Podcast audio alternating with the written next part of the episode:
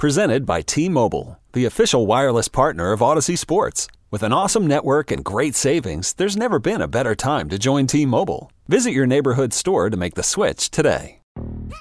Yo, Trey. Kevin, what's up, man? You know, I've been thinking, what would have happened if the NBA never vetoes the Chris Paul trade to the Lakers and we get CP3 in the same backcourt as Kobe in LA? Well, you get a very happy Jack Nicholson for sure. And the Lakers probably win a bunch more championships. CP3 finally gets a ring or two or three, and the Kardashian empire is forever altered. What did you just say? Hey, everybody, I'm Trey Wingo. And I'm Kevin Frazier, and we're teaming up on a new weekly sports podcast from Wondery, Alternate Routes. As former Sports Center anchors and current sports obsessives, we're consumed by all the what if questions that make being a sports fan so excruciatingly fun. If you're like us, then you also live and die on the fallout from every drop pass. Or play call. Each week on Alternate Routes, we'll take a flashpoint in sports, break down what actually happened, then explore every alternate scenario and the ripple effects it would have caused. Follow Alternate Routes on the Wondery app or wherever you get your podcasts. You can listen early and ad-free right now by joining Wondery Plus.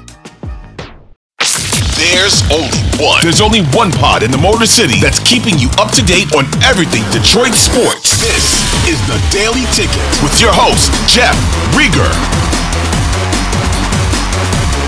Hey, everybody, what's going on? Jeff Riger with you. Another episode of the Daily Ticket. This one for Thursday, September 21st, 2023. Once again in the backyard. No dog this time, but man, it's gorgeous. It is. I'm a little tired though today. I must admit it because I uh, tried to stay up late for the Tigers and the Dodgers series. I didn't make it. Made it till about the fourth inning. Do you know when you get older? Because I'm old. You can't stay up anymore. Like back in the day, maybe I was sick in the head, of course, but back in the day, I heard Dodgers and Tigers, West Coast games. I would plan my day around it. I would make sure I stayed up late. I'd get all my work done. I would bask in the glory of the West Coast game. Now I don't care. Now I'm tired. Is this normal? I'm only 48 years old. I'm not quite sure why this is the way it is. Like the Tigers have been out in La La Land for three games, right? And I've watched a combined three innings. Now I know the team isn't very good, and I know we're all focused on football, but still, my entire life, like the Wings go to Anaheim or the Kings, I want to watch. I like the West Coast affairs, the late starts. Pistons go to the Lakers or the Kings, I want to watch. But for some reason, I can't watch anymore. I just fall asleep. I sit in my very cozy recliner, and next thing I know, it's three in the morning. The game is over, and I mosey on up to bed. And I say to myself, what the hell has happened to me? Like, what's next? I've always thought of myself as a guy that's going to watch sports.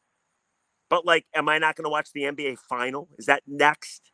Am I not going to watch the Stanley Cup playoffs? Am I not going to watch the World Series if Detroit teams aren't in it because simply I'm just going to fall asleep because I'm so old? I'm very concerned about my future. Is happening to anybody else? Now, I will say this like when the Lions played the Chiefs, the opener of the season, I was up till three in the morning. I was fired up, right? So maybe it just matters about what game you happen to be watching. But I remember in my 20s, again, I was a loser. I admit it. Tigers lost like 120 games that year, 96. But I would stay up. Tigers and the Angels, Tigers, Seattle, Tigers, Oakland A's. I would watch. Now, maybe I just have better things to do. That's what I'm going to tell myself. I have better things to do with my life. I don't believe that. I'm just old and I fall asleep. Anybody with me, by the way? Comment section below. What age are you and do you have the ability to stay up anymore? Like, i give you a real life scenario. My brother's in town from San Francisco. Now, he's like 42, young at heart, though. He partied all weekend in Detroit. So I asked him, I'm like, how late should be out to? It's like 4 a.m. And I said to him, but I was lying. I said to him, man, I wish I could have joined you. When I was really thinking, 4 8, are you insane? I'm in bed by 1030. I had to have five cups of coffee to stay up to watch Colorado, Colorado State on Saturday night.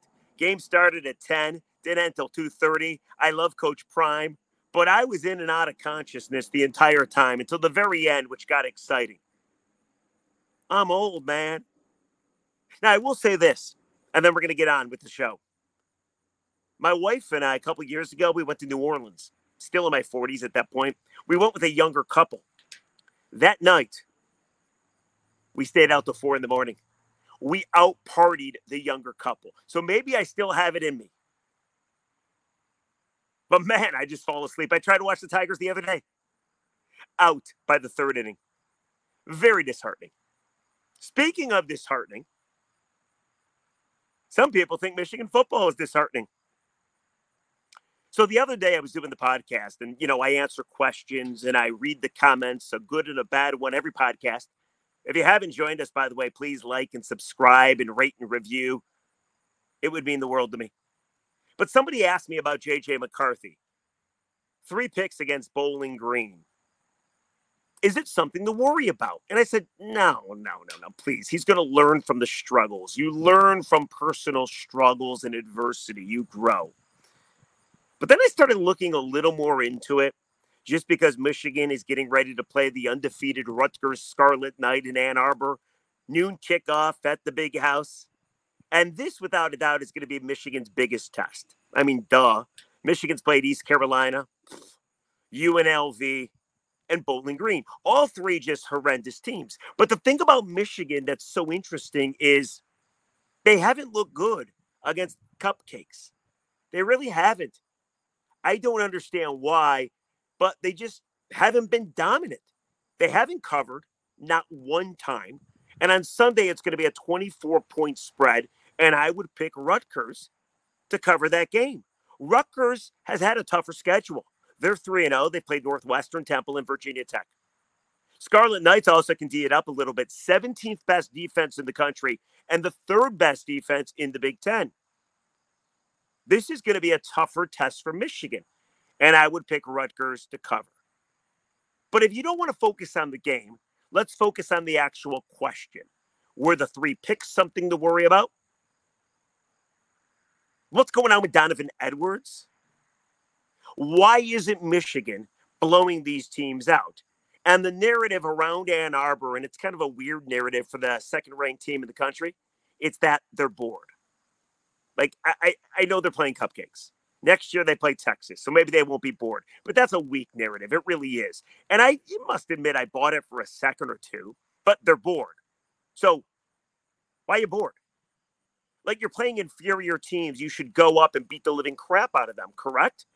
And then you know sit on the bench for the second half, cheer on the teammates, and then away you go. You get ready for tougher competition. Michigan scored 30 against ECU. They scored 35 against UNLV. They only put up 31 against Bowling Green. And if you want to focus on the Bowling Green game, they were up seven to six for a large majority of that game. At the half, it was 14 to six. And by the way, Bowling Green would have been in it, but they didn't have their starting quarterback. He was injured. Their backup quarterback did a nice job moving the football until he got injured. And they had their third string quarterback in, a guy that doesn't even rank on the depth chart. And that's when Michigan really took over. So if you want to say bored, I don't buy the narrative because don't you quickly become unbored? Like, what's the opposite of bored? Riveted, locked in when you're down 14 6 at the freaking half. But I'm supposed to believe this bored narrative? And then what about JJ McCarthy? Three picks against Bowling Green. 8 of 13, 143 in the air, two touchdowns, three picks.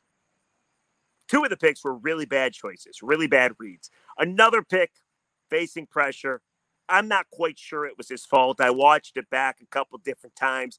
I might give him a pass on that one. But JJ McCarthy looked fantastic against UNLV. He looked fantastic against ECU. He was completing passes at like a 90% clip, but that's what you do when you play against garbage football teams. But then Bowling Green, kind of a garbage football team, and what the hell happened? Three of six on deep balls. That's not very good one on three on intermittent throws from 10 to 20 yards. And then all of his production, and I got this on Zach Smith's podcast, you know, the former OSU coach that had to leave. All of his production were on play action.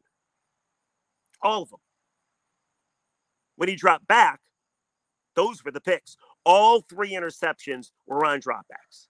And the other thing I noticed about JJ McCarthy, and maybe it's not a big deal because you are a prisoner to what you see on TV. I wasn't at the game, I was just watching, right? But the other thing I noticed was the first and second pick, JJ looked inconsolable. Third pick, too. Like JJ McCarthy went right over to the bench, and instead of shaking it off or throwing his helmet or being pissed off about it, he had his teammates run over to him almost immediately to console him. Like I thought that was weird. Maybe I'm reading way too much into it. But usually, JJ McCarthy, people wanted him to be a Heisman candidate. You throw a pick, you get bummed, you get pissed, you get go out, you get it again. But instead, he went back out after getting consoled by his teammates and threw more picks. So I don't know what that means. But I just found it interesting. I found it a little glaring. I don't know if it's something or nothing with how bummed out and down in the dumps he seemed to got after he threw picks. It's not the end of the world. You're playing Bowling Green. You're going to be able to come back. So, yes, two good games against UNLV and ECU for JJ, but a horrendous game, a absolute horrendous game against Bowling Green. Is it reason to struggle? Or is it reason for concern, I should say? It's Kaley Cuoco for Priceline. Ready to go to your happy place for a happy price? Well, why didn't you say so? Just download the Priceline app right now and save up to 60% on hotels. So, whether it's Cousin Kevin's Kazoo concert in Kansas City, go Kevin, or Becky's Bachelorette Bash in Bermuda, you never have to miss a trip ever again. So, download the Priceline app today. Your savings are waiting. Go to your happy place for a happy price. Go to your happy price, Priceline. Blake Corum's been fine. 12 carries, 101 yards in that game, 8.4 yards per carry. He seems like he's recovering from his injury. He doesn't have that breakaway speed, but I would argue he never really did. Blake Corum is a very good, if not great, running back, but he doesn't have that breakaway, game breaking speed. He just doesn't. You might think he does, but he doesn't. I know he was up for the Heisman last year, but he just doesn't in my mind. But you know who does is Donovan Edwards. And what is going on with the West Bloomfield native? Donovan Edwards, nine carries, 50 yards in that game against Bowling Green. Do you know he has yet to score a touchdown? Do you know that he's at a 3.6 yards per carry clip? Last year, he was at 7.1, which was better than Blake Corum, believe it or not. What's happened to Donovan Edwards? I don't quite get it. He had a nice run against Bowling Green where he was caught from behind. That's not the breakaway speed that we're used to seeing. This is a legit home run threat that has yet to show it in three games this season. Now, I will say this he too is coming back from surgery, right? The partially torn patella tendon. He thought he had tendonitis. Apparently, it was something more. So he got it taken care of. So maybe this, what you see, is a byproduct of him trying to get back up the game speed. But Donovan Edwards does not look like vintage Donovan Edwards. Michigan working in two new offensive linemen offensively does not look like the Michigan offense we saw last year. JJ McCarthy throwing picks against Bowling Green, a team, by the way, that's horrendous.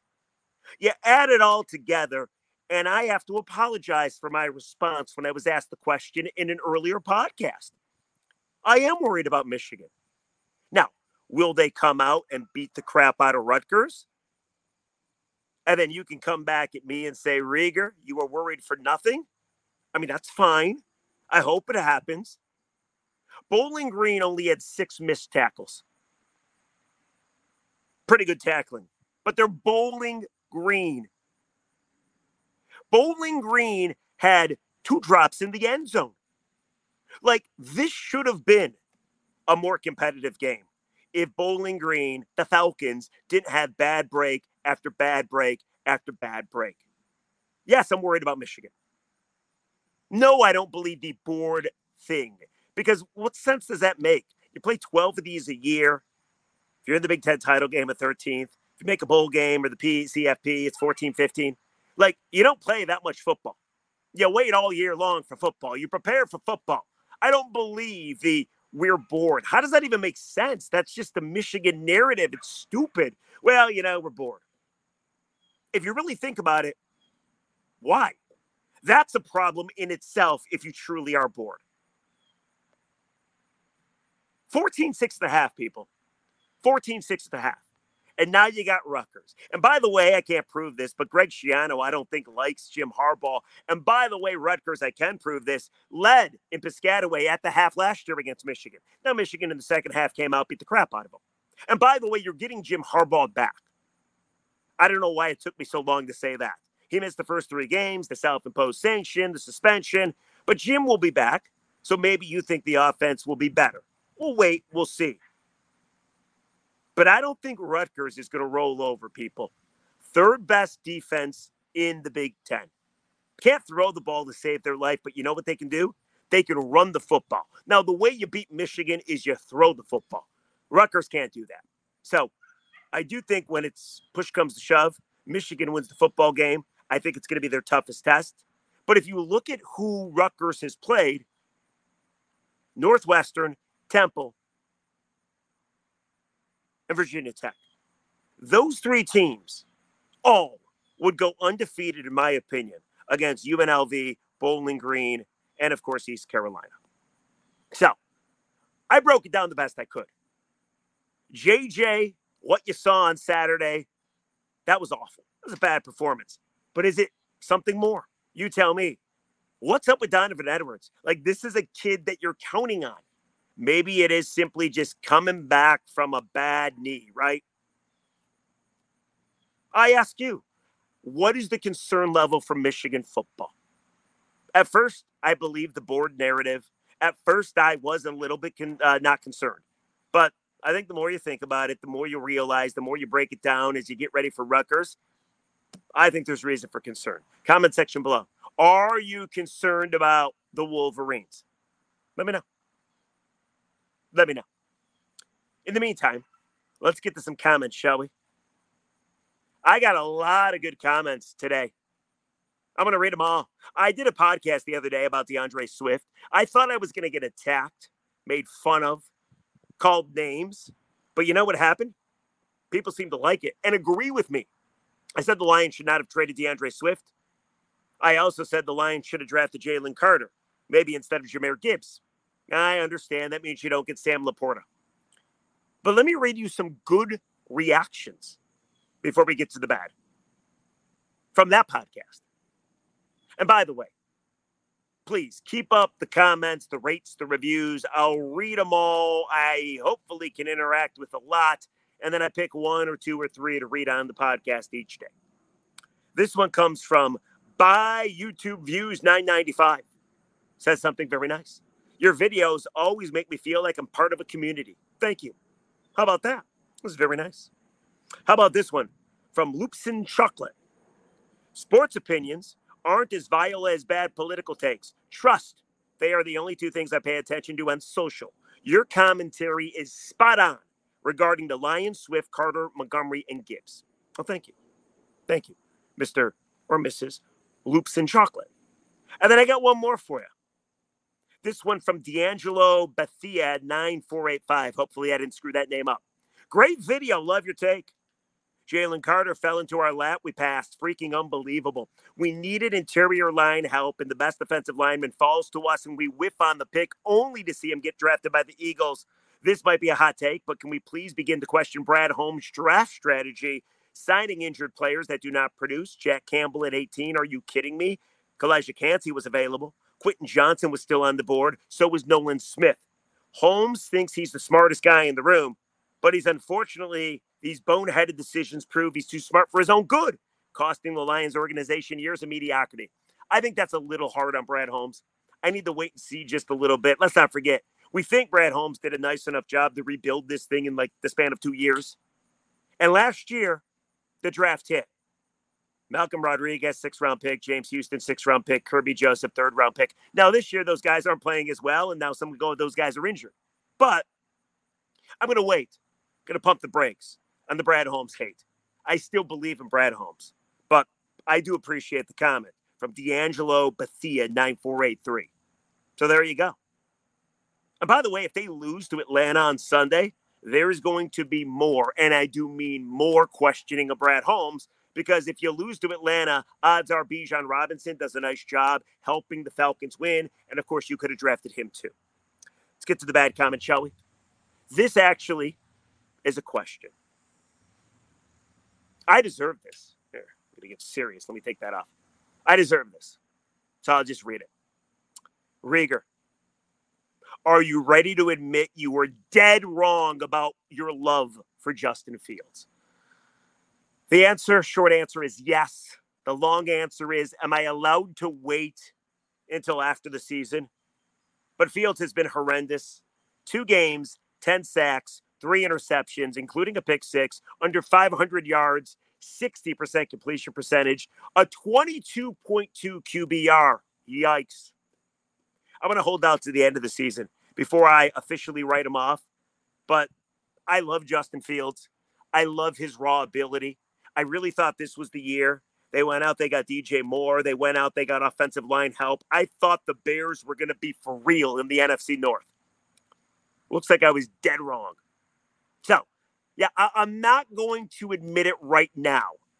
I'm going to let him play 15 more games this season. Then I will tell you if I was right or wrong. But right now, it looks like a horrendous, horrendous take by me. I thought he might win the MVP this year. He's got a lot of work to do. So there you go. Comment section below, rate, review, please subscribe. Daily ticket anywhere you get your podcasts. I appreciate y'all. We'll catch you next time. But comment section below, are you worried about Michigan football as Rutgers comes in to town? Rutgers, the undefeated Rutgers Scarlet Knights. And then if you do want to tell me, do you find yourself as an older person falling asleep way too early? It makes you kind of disgusted with yourself.